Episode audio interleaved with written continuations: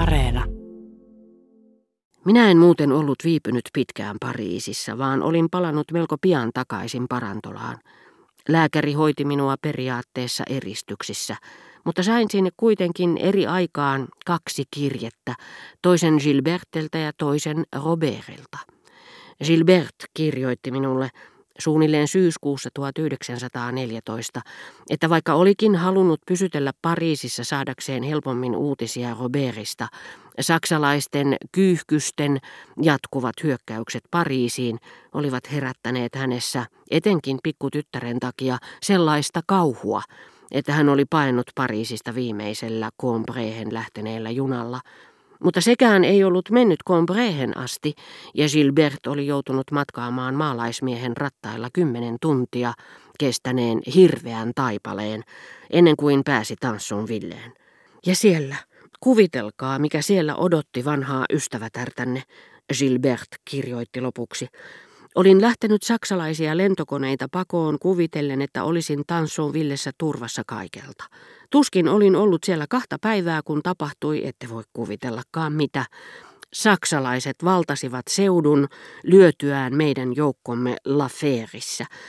Ja saksalaisten esikunta ja yksi rykmentti tuli Tansonvillen portille, ja minun oli pakko majoittaa ne. Ei mitään mahdollisuutta paeta, ei junan junaa, ei mitään. Lieneekö saksalaisten esikunta todellakin käyttäytynyt hyvin, vai pitikö kirjettä lukea niin, että Gilbert oli saanut tartunnan Germanttien hengestä? Nämähän olivat alkujaan Bayerista, sukua Saksan ylimmälle aatelistolle. Joka tapauksessa Gilbert jaksoi ylistää esikunnan upseerien täydellistä sivistyneisyyttä ja jopa tavallisten sotamiesten hyvää käytöstä, sillä nämä olivat pyytäneet häneltä vain lupaa poimia muutaman lemmikin, joita kasvaa Lammenrannalla. Saksalaisten hyvää käytöstä hän vertasi sitten pakenevien ranskalaisten tihutöihin ja sekasortoon, sillä nämä olivat tilusten läpi perääntyessään tuhonneet kaiken juuri ennen saksalaisten kenraalien tuloa. Jos Gilberten kirje oli joiltain osin Germanttien hengen kyllästämä, joku voisi sanoa, että juutalaisen internationalismin, mikä ei luultavasti osunut oikeaan, kuten myöhemmin nähdään, niin Robertin kirje, jonka sain joitakin kuukausia myöhemmin, oli paljon enemmän sään luuta kuin Germanttia, ja siinä heijastui lisäksi koko se vapaamielinen kulttuuri, jolle hän oli omistautunut. Se oli kaiken kaikkiaan hyvin sympaattinen.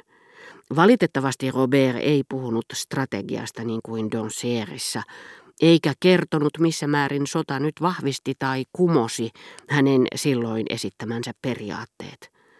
Korkeintaan hän sanoi minulle, että vuoden tuhatyhdeksänsataaneljätoista jälkeen oli todellisuudessa ollut monta sotaa peräkkäin, ja että jokaisen opetukset olivat vaikuttaneet siihen, miten seuraavaa käytiin.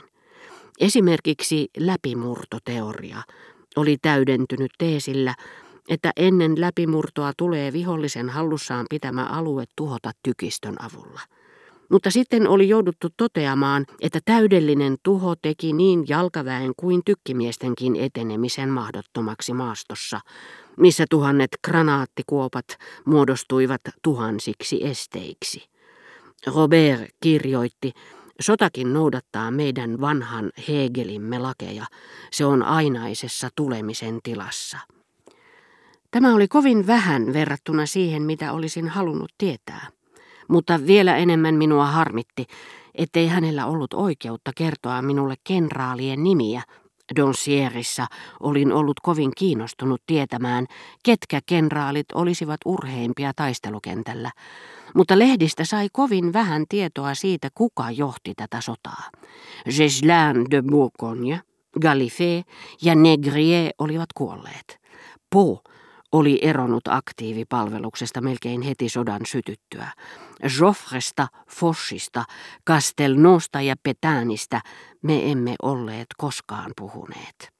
Ystävä hyvä, Robert kirjoitti minulle, tunnustan, että sellaiset sanonnat kuin eivät pääse läpi tai me lyömme ne eivät ole miellyttäviä.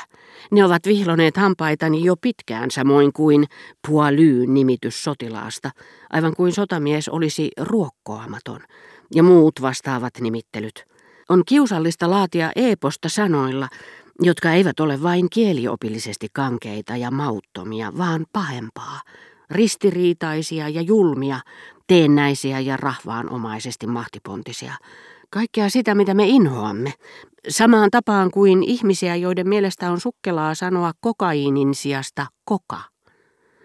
Mutta näkisitpä nämä sotamiehet, etenkin tavallisen kansan pojat, työläiset ja pikkukauppiaat, jotka eivät osanneet aavistaakaan millainen sankaruus heissä piili, ja jotka olisivat kuolleet omaan vuoteeseensa siitä tietämättä.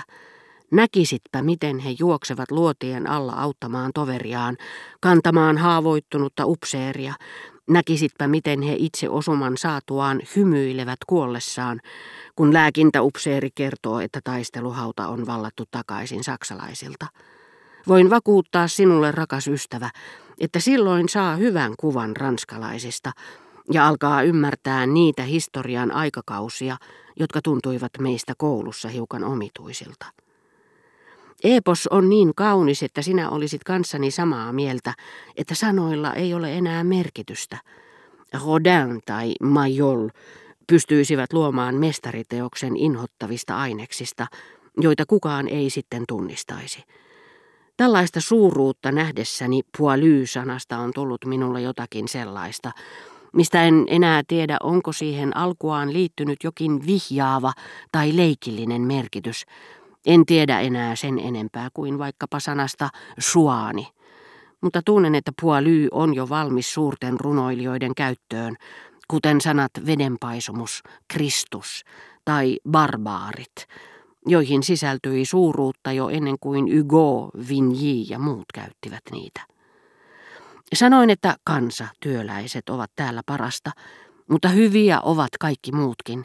Pikku Vogubert-rassukka, suurlähettilään poika, haavoittui seitsemän kertaa ennen kaatumistaan, ja aina kun hän palasi tehtäväänsä suorittamasta ehjin nahoin, hän näytti pyytelevän anteeksi ja sanovan, ettei se ollut hänen vikansa. Hän oli hurmaava poika. Meistä tuli hyvät ystävät. Hänen onnettomat vanhempansa saivat luvan tulla hautajaisiin sillä ehdolla, etteivät olisi suruasussa, ja viipyisivät vain viisi minuuttia tulituksen takia. Äiti, hevosmainen kookas nainen, jonka sinä ehkä tunnetkin, saattoi surra kovasti, mutta se ei näkynyt. Isäraukka taas oli sellaisessa tilassa, että voin vakuuttaa, että minä, joka olen jo tullut aivan tunteettomaksi totuttuani näkemään, miten kanssani jutteleva toveri yhtäkkiä saa pahan osuman päähänsä tai pää irtoaa kokonaan. Minä en pystynyt hillitsemään itseäni, kun näin, miten Vogubert-raukka murtui. Oli aivan raunio. Turhaan kenraali sanoi hänelle, että hänen poikansa oli kaatunut Ranskan puolesta ja käyttäytynyt kuin sankari. Mies rukka nyyhkytti vain entistä rajummin, eikä voinut päästää irti poikansa ruumiista. Niin, tämän takia pitää tottua siihen, että sanotaan, eivät pääse läpi. Kaikki nämä miehet, kuten onneton palvelijan ja Vogubert, ovat estäneet saksalaisia pääsemästä läpi. Me emme ehkä sinun mielestäsi etene paljoakaan, mutta ei pidä ryhtyä viisastelemaan, sillä sotilas tietää tykönään voittavansa, niin kuin kuoleva tuntee olevansa mennyttä. Me siis tiedämme voittavamme, ja me teemme sen sanellaksemme oikeudenmukaisen rauhan. Enkä tarkoita oikeudenmukaista vain meille, vaan todella oikeudenmukaista. Oikeudenmukaista ranskalaisille, oikeudenmukaista saksalaisille.